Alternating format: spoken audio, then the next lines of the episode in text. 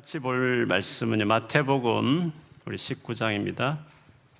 마태복음 10, 아 13장 죄송합니다. 마태복음 13장 1절에서 9절까지 그리고 18절에서 23절 이렇게 좀 띄어 어, 있지만 어, 읽어드리겠습니다. 제가 끝까지 읽을 테니 여러분 눈으로 따라 와주시면 되겠습니다.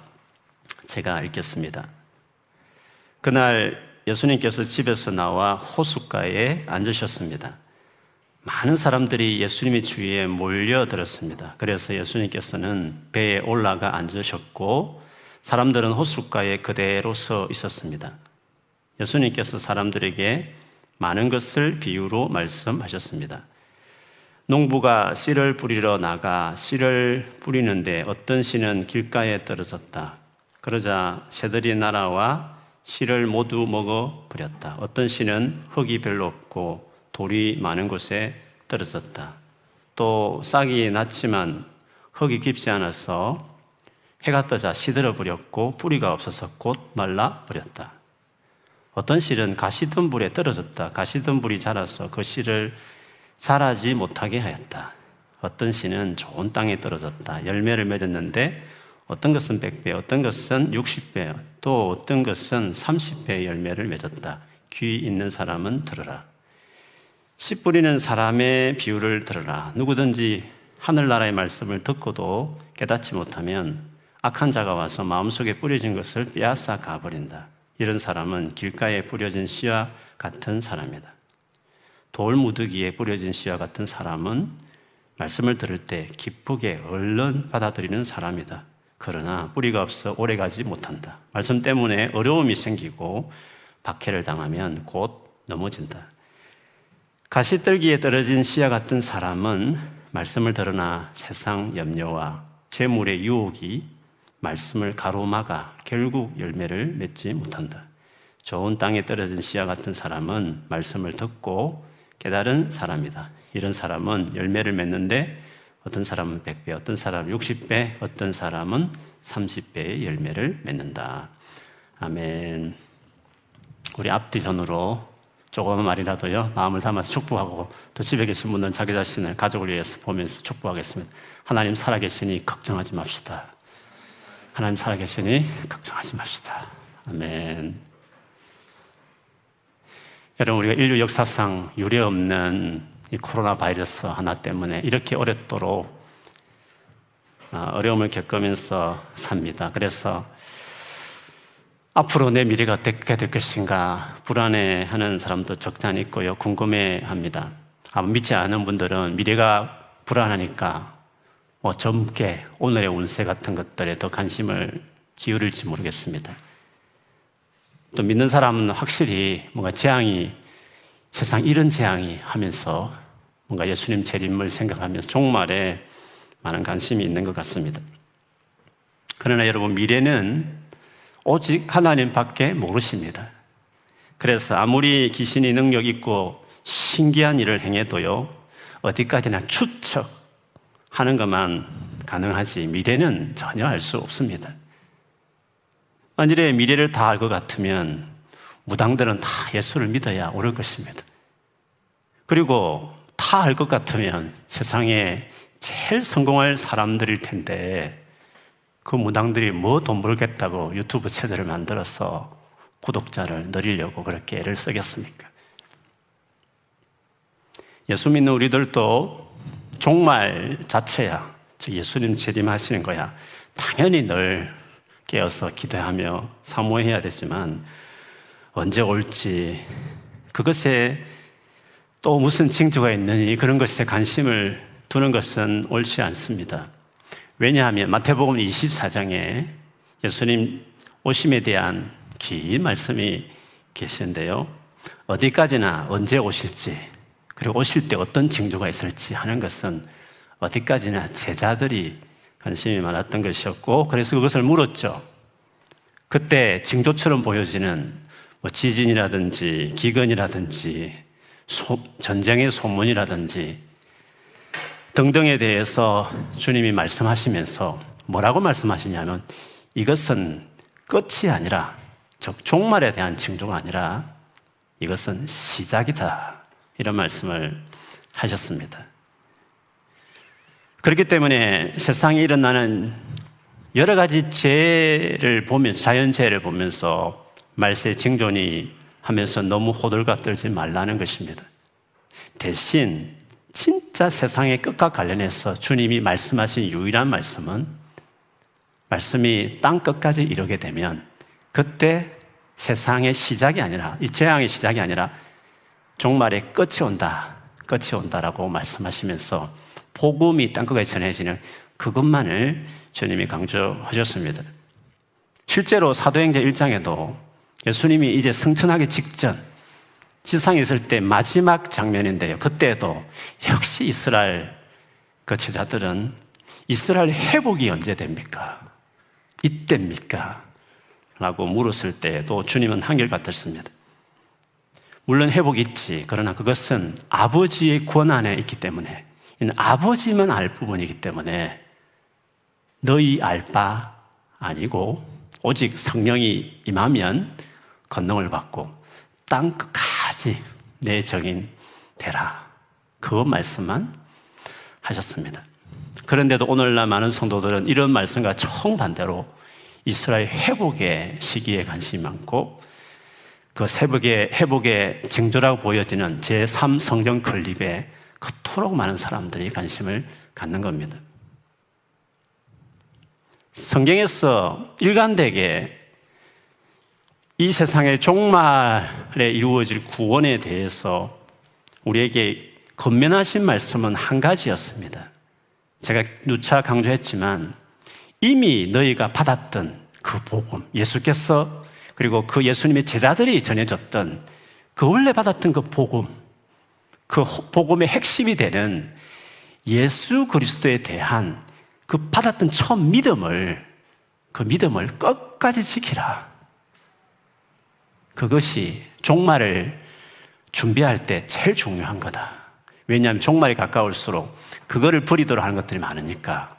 제일 중요한 것은 처음 예수 믿을 때 받았던 그 믿음, 예수 그리스도에 대한 그 믿음을 끝까지 지키는 그게 종말에 대한 제일 중요한 준비다. 그 말씀을 하셨습니다. 히브리스 3장 14절에도요, 이렇게 되어 있습니다. 우리가 처음 믿을 때에 가졌던 확신, 끝까지 가지고 있으면 우리는 그리스도께서 주시는 구원을 함께 누리는 사람이 될 것입니다. 처음 믿을 때 맞다, 옳다. 그것을 끝까지 가, 가지고 있을 때 예수께서 주시는 구원을 함께 누리는 사람이 될 거다. 그렇게 했습니다. 요한계시록에도 보면요. 두아디라 교회에 쓴 편지에 보면 이런 글귀가 있습니다. 두아디라 있는 사람들 가운데 그의 가르침을 받아들이지 않는 사람들, 주, 님이 가르침 받아들이지 않는 사람들, 곧 사탄의 깊은 흉계에 물들지 않은 사람들인 너희 남은 사람들에게 내가 말한다. 예수님이 직접 그 두아디라 교회에서 어려운 가운데도 믿음을 지키고 있는 그들에게 하신 말씀이죠. 나는 너희에게 다른 짐을 지우지 않겠다. 예수 믿는 걸 충분한데 예수 믿지만 뭔가 또 뭔가를 해야 된다고 뭐를 또 해야 된다는 짐을 더 이상 지우지 않겠다. 다만 내가 올 때까지, 내가 올 때까지 너희가 가지고 있는, 지금 가지고 있는 그것, 굳게 붙잡고 있어라. 라고 말씀했습니다. 그렇기 때문에 예수님의 재림과 관련해서 징조나 시기에 너무 관심을 갖기 시작하면 예수께서 그렇게 가장 많이 경고하셨던 거짓 예언자들의 말에 현혹되기가 쉽습니다. 현재 오늘날 한국교회 주요 이단들을 보면 자꾸 예수님 직전에 일어날 미래에 대한 중요한 그럽니다. 그것이 구원과 너무 직결되어 있는 계시가 감춰져 있다가 이제는 드러났다고 그것을 깨달아야 구원을 받을 수 있다라는 구원과 관련돼서는 미래에 새로운 뭔가 정보가 주어진다는 처음부터 가지고 받아 있던 것이 아니라 그것이 구원과 너무 중요하니까 그것을 강조해서 어, 그렇게 강조하고 있는 것이 이단들이라고 말할 수 있죠. 오늘 우리가 이제 보려고 하는 마태복음 13장 또 앞으로 몇 차례 보겠지만 여기서 말하는 예수님의 이 비유는요. 한국의 주요 이단들이 중요하게 생각하는 본문 중에 하나입니다. 왜냐하면 비유라는 것은 그렇습니다. 비유라는 것 자체가 뭔가 하나님의 진리가 감춰져 있는데 감춰져 있다는 뭔가 나중에 드러날 거라는 것을 그거를 중요하게 성경을 거축을 해석을 합니다. 그렇게 딱 좋은 것이 비유입니다. 그런데 여러분 이 비유와 관련해서 비유와 관련해서 왜 예수님께서 왜 예수님께서 이 비유를 가르치기 시작했는지가 중요합니다. 뭐 그 자세한 거는 제가 다음 주도 나누겠지만 주님이 대중 설교에 있어서 비유가 주류를 이루고 있을 때에는 처음부터 아니었습니다. 어떤 시점에서 비유를 말씀하시기 시작했는데요. 오늘은 왜 이 비유를 말씀하셨는지 아주 개론적인 것만 좀 설명하려고 합니다. 왜냐하면 그것이 오늘 우리가 보려고 하는 이 농부에 대한 비유의 성격을 잘 보여주는 것이 왜 비유를 했는지, 왜 비유를 말할 수밖에 없었는지 하는 것이 씨를 뿌린 농부의 비유에서 말씀하고 계시기 때문에 그렇습니다. 마태복음을 좀 이해할 것이 있는데요. 마태복음은 유대인 근데 예수 믿는 사람을 위해서 쓴 책입니다. 유대인들이 제일 존경하는 인물이 누구냐면 구약 인물 중에 모세입니다. 모세가 쓴 책이 다섯 개 있지 않습니까? 다섯 권. 모세 오경이라 해서 창세기, 출애굽기, 레위기, 민수기, 신명기 앞에 다섯 개가 모세가 쓴 책입니다.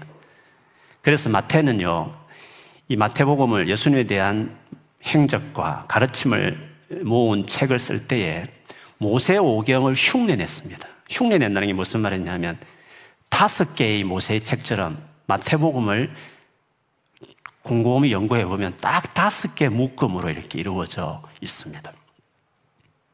근데 이 묶음이 어떤 식의 성격이 되어 있냐면 예수님이 하신 행적이 나오고 이어서 예수님의 가르침이 나와요. 이게 하나의 묶음입니다. 이런 식의 묶음이 다섯 개 있다는 것이죠.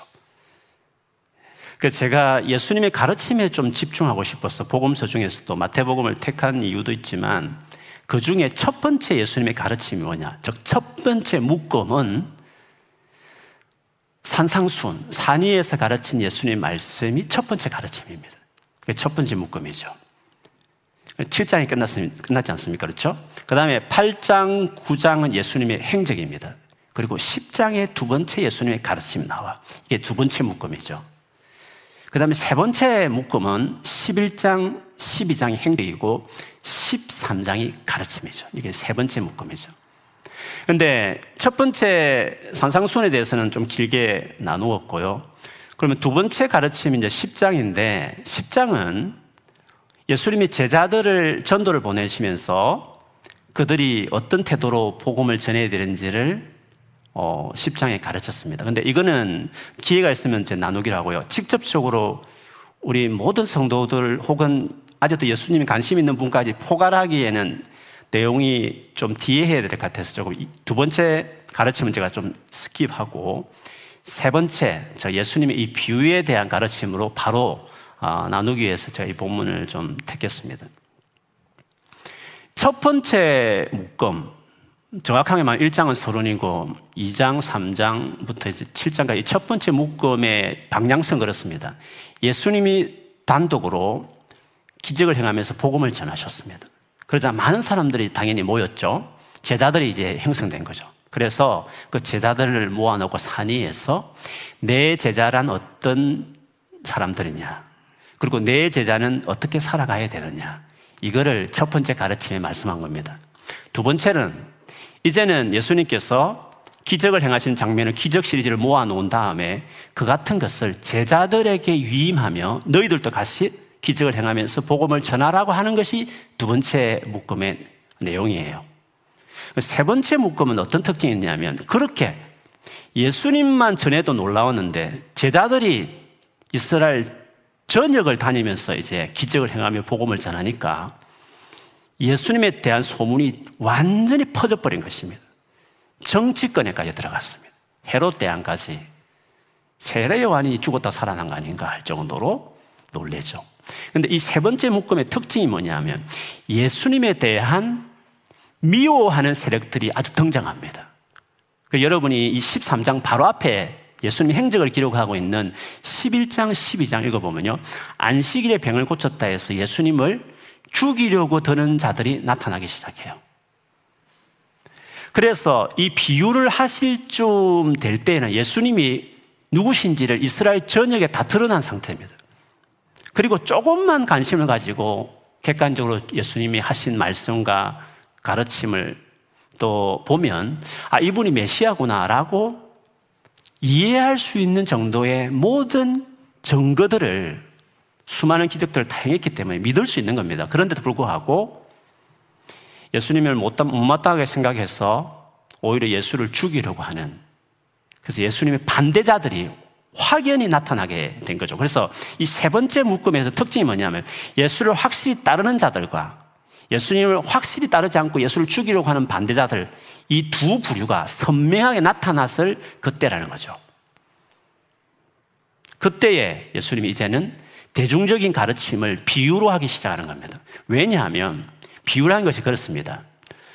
대상은 진짜 예수 제자들 혹은 예수를 반대하는 자들이 다 같이 듣고 있지만 비유라는 것은 어떤 이에게는 깊은 의미를 깨닫게 해주고 어떤 자들에게는 뭐 재미있는 이야기 하는가 보다 농부가 씨 뿌리는 이야기 하네 이 정도만 알게 만들어버리는 것입니다.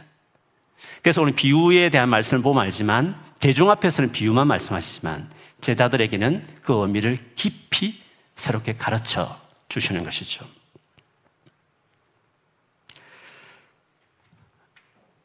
그렇기 때문에 예수님은 처음부터 이 당시에도 감출 자는 감추지만 그러나 더 깊이 깨닫게 할 자들은 깨닫게 하는 것입니다. 그런데 이단들은 지금도 감추었고 이제야 자기 교주를 통해서 드러났다 이렇게 말하는 그렇지 않습니다. 비유를 말씀할 때에는 그런 상황에서 말씀하셨기 때문에 감춰야 될 자들이 있는 반대자들에게는 감추지만 그러나 제자들에게는 더욱 드러내기 위해서 의미를 더 드러내기 위해서 비유를 말씀하신 것이었습니다. 안 믿을 자들은 더 이상 말해도 이제 소용이 없기 때문에 충분히 기적을 행했고 충분히 말씀을 다스냈기 때문에 더 이상 안 믿을 자들이 생각했기 때문에 믿기 위해서 제대로 말하는 말씀을 전할 필요가 없는 거죠. 비유로 처리하시고 이미 믿은 자들에게는 더 깊은 의미를 깨닫게 하기 위해서 더 풍성하게 하기 위해서 비유를 어, 하신 것이었습니다. 이런 관점에서 이런 상황이다 보니까 비유를 말씀하신 건데 그러면서 제일 첫 비유가 씨를 뿌리는 농부에 대한 비유였습니다. 이 비유가 어떤 성격이 있느냐 하면 왜 어떤 이는 받아들이고 어떤 이는 거절했나. 지금 이 상황에 대한 설명으로서 비유를 드신 이유도 있지만 그 비유를 드시면서 그 의미 자체를 또 비유로 제일 먼저 시작하신 것입니다. 왜 누구는 받아들이고 누구는 받아들이지 않나 이렇게 완전히 둘로 나눠지는 이유가 뭔가 하는 것을 바로 이 씨 뿌리는 농부의 비유를 통해서 예수님이 설명하려고 하신 것이었습니다. 농부가 씨를 뿌리는데 네 종류의 밭에, 네 종류의 땅에 씨가 뿌려졌습니다. 물론 크게 보면 두 종류죠. 예수를 믿는 제자와 예수를 안 믿는 여러 가지 이유를 가지고 있는 밭, 이렇게 크게 보면 둘입니다. 마지막 좋은 땅이 예수 믿는 사람이고 앞에 세 가지 땅은 예수를 믿지 않는 반대자들의 유형을 셋으로 나눈 것이었습니다. 첫 번째 땅은 길가였습니다. 씨를 뿌려낸 뭐 씨가 왜 길가에 뿌려지지 하지 뭐그 당시에는 그렇습니다. 이렇게 바람에 날리게 이렇게 막 뿌렸습니다. 근데 길가에 떨어진 씨가 있었습니다. 여러분 길이라는 게 그렇지 않습니까? 사람이 많이 다니니까 얼마나 딱딱했겠습니까? 제대로 그 씨가 심겨질 리가 없죠. 그냥 있으면 어, 모르죠. 어떻게 하다 보면 또 씨가 날지도 모르지만 새가 먹을 것 찾다가 바로 발견하고 제대로 심기지 않는 것 씨를 어, 낚아채고 먹어버렸다라고 말했습니다. 이런 길가 같은 사람을 예수님이 어떤 사람이라고 말했냐 하면 하나님 나라 말씀을 듣기는 듣지만 깨닫지 못해서 악한 자가 와서 마음에 뿌려진 것을 빼앗아가는 사람이라고 말씀하셨습니다. 말씀을 깨닫지 못하는 이유가 뭘까? 그건 내용이 어려워서가 아니라 관심이 없는 겁니다. 그리고 전혀 순종할 마음이 말씀에 순종할 의도가 없기 때문에 뭐 생활에 도움되는 설교할 때는 기가 쫑긋하지만 성경을 풀고 성경의 의미를 말하고 할 때는 별 관심이 없는 겁니다. 관심이 없는 겁니다. 전혀 말씀에 순종할 마음이 없기 때문에 뭔가 그런 관련된 말씀을 들을 때는 전혀 관심이 없는 교만한 딱딱한 마음을 가지고 있는 거죠. 그래서 깨닫지 못하는 이유는 본인이 그렇게 말씀을 대한 거죠. 즉, 이 당시에 예수를 죽이려고 했던 수많은 사람들처럼 말이죠. 그래서 마태복음 11장 15절에도요, 너희가 말씀을 깨닫지 못하는 이유는 너희 마음 자체가 문제가 있다. 예수님 말씀하셨습니다. 25절에 이렇게, 11장 25 이렇게 말씀하셨습니다. 그때 예수께서 이렇게 말씀하셨다. 하늘과 땅의 주님이신 아버지 이 일을 지혜 있고 똑똑하다고 하는 사람들에게는 감추시고 어린 아이들에게는 드러내어 주셨으니 감사합니다. 스스로 지혜롭고 똑똑하다 여기는 사람들에게는 이 복음의 의미, 예수님이 누구신지, 어떻게 구원받는지에 대해서는 어, 감추어져 버리고 어린아이 같은 지금의 제자들 같은 자들에게는 드러내어 주셨다. 이게 하나님이 그렇게 하셨다라고 말했기 때문에 길가가 된 것은 본인이 그렇게 결정한 것입니다. 그래서 복음은 모두에게 비밀이 아닙니다. 어린아이처럼 겸손한 자들에게는 그때도 지금도 훤히 알려지고 알게 되는 것입니다. 교회를 다녀도 성경에 대해 전혀 관심이 없으면, 없으면 길가에 있는 사람과 똑같은 겁니다. 왜냐하면 이 사람은 들었으니까. 그렇지 않습니까? 일단 말씀을 들은 겁니다. 뭐 교회, 오늘날면 교회도 오와 다니는 사람일 수도 있는 것입니다. 저도 중3 때 교회를 다니기 시작했는데요. 진짜 예수님을 믿게 된 것은 대학교 1학년 됐습니다. 그러면 그 3, 4년의 기간 동안에 저는 예수를 안 믿었던 겁니다. 돌아보니까 그때 특징이 있었습니다. 성경 공부에 관심이 없었습니다. 우리 전도사님이 그때 되게 똑똑했고요. 노동운동에 관심이 많고 해서 젊은이들 좋아할 수 있는 개혁적이기도 뭔가 아주 논리적으로 말씀을 참 잘 풀어주신 분이셨는데 그분이 성경 공부를 가르칠 때 제가 피해 다녔습니다. 일부러 안 가고 그랬습니다. 근데 예수를 딱 믿고 나자 제일 열심히 했던 것이 성경을 공부하는 것이었습니다. 매일 성경 공부를 했습니다. 아, 그래서 성경에 대한 태도는 내가 진짜 생명이 있는 사람인가, 없는 사람인가, 진짜 예수를 믿는 사람인가, 믿지 않는 사람인가를 스스로 체크할 수 있죠. 뭐 예수 믿지만 믿음이 떨어졌을 때와 떨어지지 않을 때 이렇게 대조할 수 있습니다. 물론 이 비유는 믿느냐 안 믿느냐를 판가름하기 때문에 어, 정말 예수님에 대해서 듣기는 하지만 들어졌, 들어진 거 아닙니까? 뿌려진 것이니까. 그런데도 전혀 마음에 터치가 일어나지 않는 것이죠. 여러분, 복음은 능력이 있습니다. 그래서 사탄은 지금 전혀 관심이 없지만 그 복음의 여운도 남겨놓고 싶지 않은 것입니다. 전혀 관심 없어도 교회 오다 보면 어느새 들릴 수도 있는 겁니다. 근데 사탄은 그 조금 남은 것도 완전히 가져, 가져가 버리는 것입니다. 왜? 복음은 능력이기 때문에 그렇습니다. 어쨌든 이게 길가와 같은 사람입니다. 두 번째 파트는 좀 상황이 다릅니다. 이때부터는 복음의 말씀에 대해서 아주 좋은 반응을 보이는 사람들입니다. 그래도 예수를 안 믿는 사람일 수 있다는 거죠. 첫 번째는 돌짜기 같은 밭입니다. 흙이 별로 없습니다. 돌만 가득한 밭인 거죠. 거기에 씨가 떨어졌습니다. 싹이 났습니다. 싹이. 근데 흙이 별로 깊지 않다 보니까 그 팔레스타인에 뜨거운 햇빛이 내리칠 때 그냥 말라져 버리는 것이죠.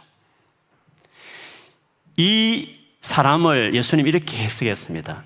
기쁘게 얼른 복음을 받아들이지만 그 말씀 때문에 어려움이 생기거나 박해를 당하면 넘어지는 사람이다. 이렇게 이야기했습니다. 여기서 우리가 보듯이 여러분, 사람이 하나님께 불순종하지 않는 가장 큰 이유가 뭔지 아십니까? 물론 무관심, 뭐 첫 번째 길가처럼 무관심은 당연한 것이지만 뭔가 막 감정도 있고 찬양할 때 눈물도 흘리고 말씀 들으면 감동도 있고 그렇게 한단 말이죠. 그런데 왜 불순종할까? 불순종하는 가장 큰 이유가 뭘까 했을 때 오늘 말씀에 의하면 순종하면 너무 힘들고 어려울 때 어렵다고 생각하기 때문에 불순종한다는 거죠. 요즘 저희 부부가 육아 스트레스가 많이 있습니다. 물론 저는 뭐 아내에 비하면 아무것도 아니지만 어릴 때는 몸이 힘들었지만 지금도 물론 아내는 힘들지만 이 정신적인 스트레스가 이제 더 이제 심한 게 참 많이 있습니다. 저 정도 이제 나이면 뭐 대학생으로 끝나야 됩니다. 그리고 뭐 좀 늦게 낳았다 치더라도 이제 고등학생 정도로 키울 정도 아이를 둘 나이죠. 그러면 저희 부부 편안하게 여행도 다니고 마음만 먹으면 얼마든지 우리 스케줄 만들어낼 수 있고 또 내가 하고 싶은 거 계획대로 다 할 수 자유롭게 사실 시간을 가질 나이인데 이렇게 오랫도록 아이를 키우는 입장에 보면 참 이게 어려운 거죠. 또 나이가 드니까 너무 또 피곤하고 뭐 어렵고 이런 것들이 또 아내는 경영기 초기 이사다 보니까 더 힘들고 막 그런 게 겹치는 거죠. 벌써 편안하게 자고 싶을 때 푹 자고 뭐 여행 다니면서 여행 다니고 이런 나이인데 아내는 7시 30분에 어김없이 피곤해도 간밤에 잠을 못 자도 일어났어. 아이들 밥을 준비해서 도시락을 싸서 보내줘야 되고 또 학교 준비물 더 체크해서 챙겨야 되고 그리고 여준이 같은 경우는 12시쯤 보냈다가 3시 넘어서 또 가야 되니까 그 하루도 빠짐없이 뭐 개인적인 어떤 스케줄도 없이 늘 그게 묶였어. 이걸 언제까지 해야 되나 싶을 만큼 그런 시간들을 이제 보내는 거죠. 아이들 집에 돌아오면 청소 정리 다 해도 어지럽히고 수없이 이것 해달라고 저것 해달라고 요구하고 안 된다고 해도 때를 쓰고 징징대고 울고 이러면 진짜 뚜껑이 열리게 아, 되는 것입니다. 이렇게 이제 힘들게 느껴질 때 문득 참 그런 생각이 들었습니다. 우리 젊은 부부들이 결혼하고 아이를 낳지 않으려고 하는 게 진짜 이해된다. 근데 이런 생각을 문득 하다가 또 다른 생각이 제 가슴에 탁 쳐왔습니다. 그러니까 이게 하나님 마음이구나 하는 마음이 아, 들었습니다. 그게 뭐냐 하면 너는 순종하고 안 하고를 결정하는 기준이 힘들고 힘들지 않고 있냐? 너는 내 말에 순종하는 것이 힘드냐, 힘들지 않느냐? 그것이 기준이냐? 이런 마음을 제가 팍 주시는 거예요. 여러분 어떠세요? 하나님 말씀에 순종하고 안 나가의 기준이 힘들면 안 하고 힘들지 않으면 하고 순종의 여부가 힘든 것이냐 힘들지 않는 것이냐의 기준이냐는 거죠. 와, 그것이 기준인 사람이 많겠다. 그래서 순종하지 않은구나. 아예 복음을 안 받아들이는 것도 이 이유 때문일 수도 있고 예수를 믿은 사람 중에서도 정말 순종하면 많은 은혜와 복을 받을 텐데도 불구하고 안 하는 가장 큰 이유는 힘드니까. 그렇게 하면 힘들 것 같으니까. 그것이 이유가 될 수 있구나 하는 생각이 들었습니다. 제가 그 마음을 받은 다음에 하나님 앞에 다시 제가 다, 짐했던 것이 있었습니다. 주님, 제가 주님께 순종하는 부분이 있어서 힘드냐, 힘들지 않느냐가 기준이 되지 않고 이것이 주님의 뜻이냐, 아니냐가 되도록 하겠습니다. 죽을 때까지. 어차피 고생하며 살아가는 인생인데 주님 앞에 설 것인데 힘들면 안 하고 힘들지 않으면 하고 이게 기준이 아니라 하나님의 뜻이냐 아니냐에 따라서 제가 순종 여부를 결정하 순종 주님의 뜻이면 아무리 힘들고 어려워도 하는 힘들고 고생해도 주님 이 원하신다 생각하며 이삭을 바치기 위해서 미루지 않고 아침 일찍 일어나서 모리아 산을 향해 그 아들을 바치겠다 일어나는 그 아브라함처럼 네가 진짜 나를 경외하는 이제 알겠다 하셨던 것처럼 그렇게 살아가는 우리 모두가 되어야 될 줄 믿습니다. 세 번째 밭은 가시던 불입니다. 가시던 불이 자라서 그 씨가 자라지 못하게 했습니다. 이 사람은 말씀을 들었, 듣지만 훨씬 더 교회를 오래 다닐 수 있습니다. 훨씬 더. 교회 봉사도 하는 사람일 수도 있고, 교회 여러 가지 활동에도 많이 참석하는 사람일 수도 있습니다. 왜요? 싹 정도가 아니라 줄기도 뽑고 입통은 무성했으니까. 누가 보도 예수 믿는 기독교인처럼 보여줄 수 있는 많은 활동을 아마 이 사람은 했을 것입니다. 근데 열매를 못 낸다. 열매란 것은 구원이거든요. 구원을 못 받는. 그 이유를 주님은 이렇게 진단했습니다. 세상 염려와 재물, 돈에 대한 유혹이 말씀을 막아서 결국 열매를 맺지 못했다. 그랬습니다. 세상의 염려나 재물의 유혹은요, 특징이 이 세상에서 아무 걱정 없이 행복하게 풍요롭게 살아가고자 하는 마음입니다. 내가 세상 사람들이 다 가지고 있고 다 해보는 것을 나도 다 하고 싶은 것입니다. 그렇게 되지 못할 때 염려되고 그리고 그렇게 하기 위해서 반드시 필요한 것이 돈이니까 그것에 대한 욕심으로 가득 찬 사람을 말합니다. 교회 안에도 많이 있습니다. 그런 사람들은 예수를 믿는 사람이 아닌 것입니다. 사람들이 예수를 믿지 않는 이유는 예수님을 믿어도 불순종하지 않는 가장 중요한 또 다른 이유는 내가 하고 싶지 않으니까입니다. 그거는 내가 원하는 것이 아니니까. 내가 원하는 것은 다른 것이니까. 그래서 순종하지 않는 것입니다. 주님이 원하신다고 하시지만 그냥 내가 그렇게 하고 싶지 않은 것입니다. 복음은 세상에서 성공과 출세와 풍성한 삶을 목표로 두면 안 된다고 말합니다. 그것이 하나님이 주시는 선물이고 축복이 맞습니다. 주시기도 합니다. 그걸 주시면 너무 감사하고 간증할 수 있어요. 그러나 그것을 추구하며 살면 안 된다라고 말하는 것입니다. 근데 그것이 목적인 사람들은 예수 믿는 사람들이 아닌 겁니다. 가시던 불에 떨어진 무성한 종교적인 행위를 많이 하지만 실제로는 열매. 진짜 구원에 이르는 열매가 없는 사람이라고 말할 수 있습니다.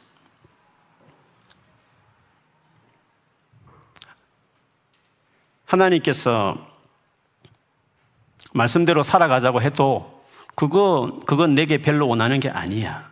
정말 내가 중요하게 생각하는 것은 내가 세운 목표를 이루는 것이야. 라고 생각하는 것입니다.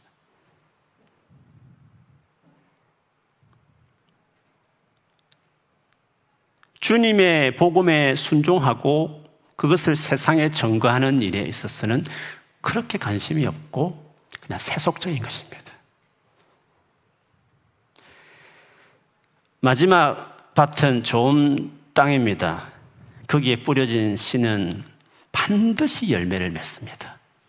차이는 있지만 열심히 순종하는 사람도 많이 맺을 것이고 전체적으로 순종하는데 좀 덜 순종하면 적게 맺을 것이고 어쨌든 열매 맺지 않는 법이 없습니다. 그래서 100배, 60배, 30배 열매를 맺는다 했습니다. 이 사람은 말씀을 듣고 깨달은 사람이라고 하셨습니다.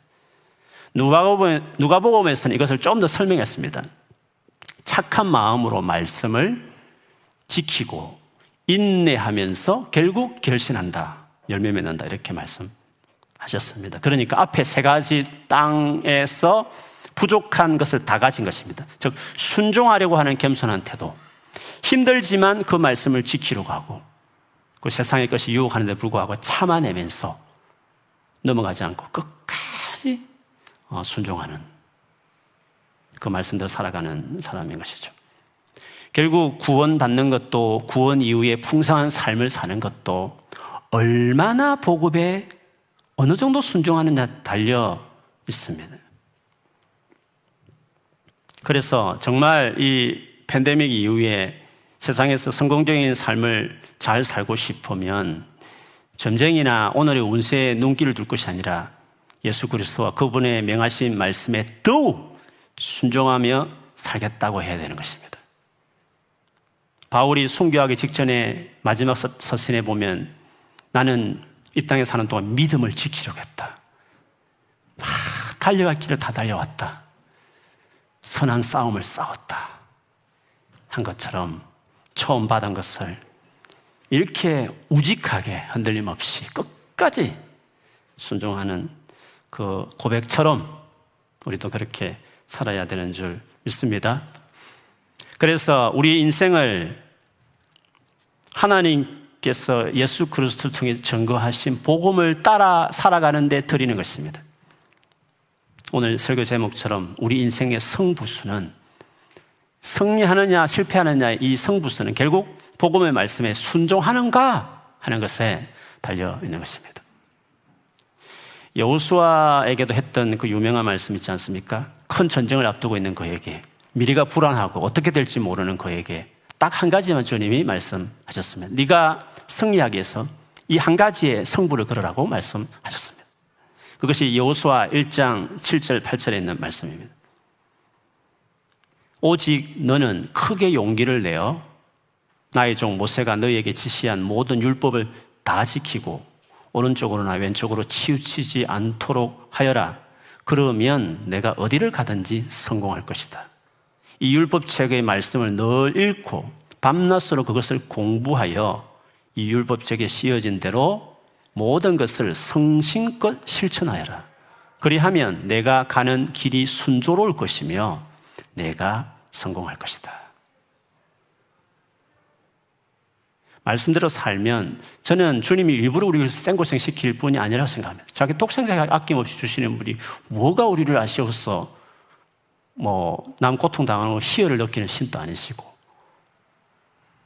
말씀대로 살면 주님이 우리의 삶을 지키고 계획이 있으면 더 많은 것도 주시고 하시는 분이십니다. 그래서 우리가 인생의 성부스를 하나님의 말씀에 순종하기로 결정해야 되는 것입니다. 예수 믿는 것 자체부터 하나님께 저는 당신을 주인을 모시겠다, 순종으로 들어서겠다는 결정입니다. 예수를 잘 믿는다는 것은 그분을 주인답게 섬기면서 계속 순종하겠다는 뜻을 이야기하는 것입니다. 그렇게 되면 상상 이상으로 하나님께서 우리 인생에 당신 놀란 뜻을 위해서라도 여러모로 하나님께서 우리 인생을 놀랍게 인도하시는 겁니다. 다 돌아보면 하나님께 순종하지 않았기 때문에 그냥 교회 가서 뭐 복이나 받아보겠다는 그는 기복적인 생각 때문에 와서 열심히 교회 다녀도 아무 소용 없습니다. 중요한 것은 순종하는 것입니다. 말씀대로 한번 살아보면 그리고 진짜 내 인생 이제 성부를 말씀에 순종하는 데 걸겠다 하고 살아보시면 인생 짧습니다. 짧은 인생밖에 안 되면 그 짧은 인생을 내가 순종하며 살겠다 한번 결정해 보십시오. 그러면 오늘 말씀처럼 내가 가는 일이 순조로울 것이며 내가 성공할 것이다. 주님 우리 인생을 책임져 주시는 것입니다. 산상수훈 첫 번째 말씀의 마지막에 주님 이런 말씀하셨습니다. 내가 한 말을 듣고 지키느냐 지키지 않느냐는 정말 중요하다고 말씀하셨습니다. 지키지 않으면 어떻게 된단 말씀입니까? 모래 위에 지어진 집처럼 뭐 비가 오고 홍수 치면 다 무너진다고 말씀하셨습니다. 무슨 말이죠? 예수님이 오늘 이 주일날 이 강단에 서서 말씀을 전해도 파워풀하고 성령 충만하고 불이 떨어지고 감동이 말할 수 없는 감동이 밀려오는 설교를 해도 그 자체로 놀랍지만 내가 말하지만 듣고 행하지 않으면 아무 소용없다는 것입니다. 순종하지 않으면 그 모든 은혜 받았던 거 아무 소용없다. 주님이 말씀하셨습니다. 순종하는 것이 중요한 것입니다. 그래서 인생의 성부는 하나님 말씀에 순종하는 데 걸어야 되는 것입니다. 순종하시면 오늘부로 인생 달라질 것 될 것입니다. 주님이 주인 되셔서 우리 인생을 확연하게 우리가 어떻게 될지 계획이 없을 때도 주님은 놀라운 계획으로 우리 인생을 나도 모르지만 미래가 모르지만 미래를 유일하게 하시는 하나님께서 내 인생을 이끌어 가시고 축복해 주실 것입니다. 그게 지혜로운 것입니다. 그렇게 살아가는 여러분 되기를 축복합니다. 인생에 성부 그래야 됩니다. 하나님 말씀대로 살겠다. 예수님 주인 모시고 그 말씀대로 살겠다. 그러면 완전히 달라지는 것입니다.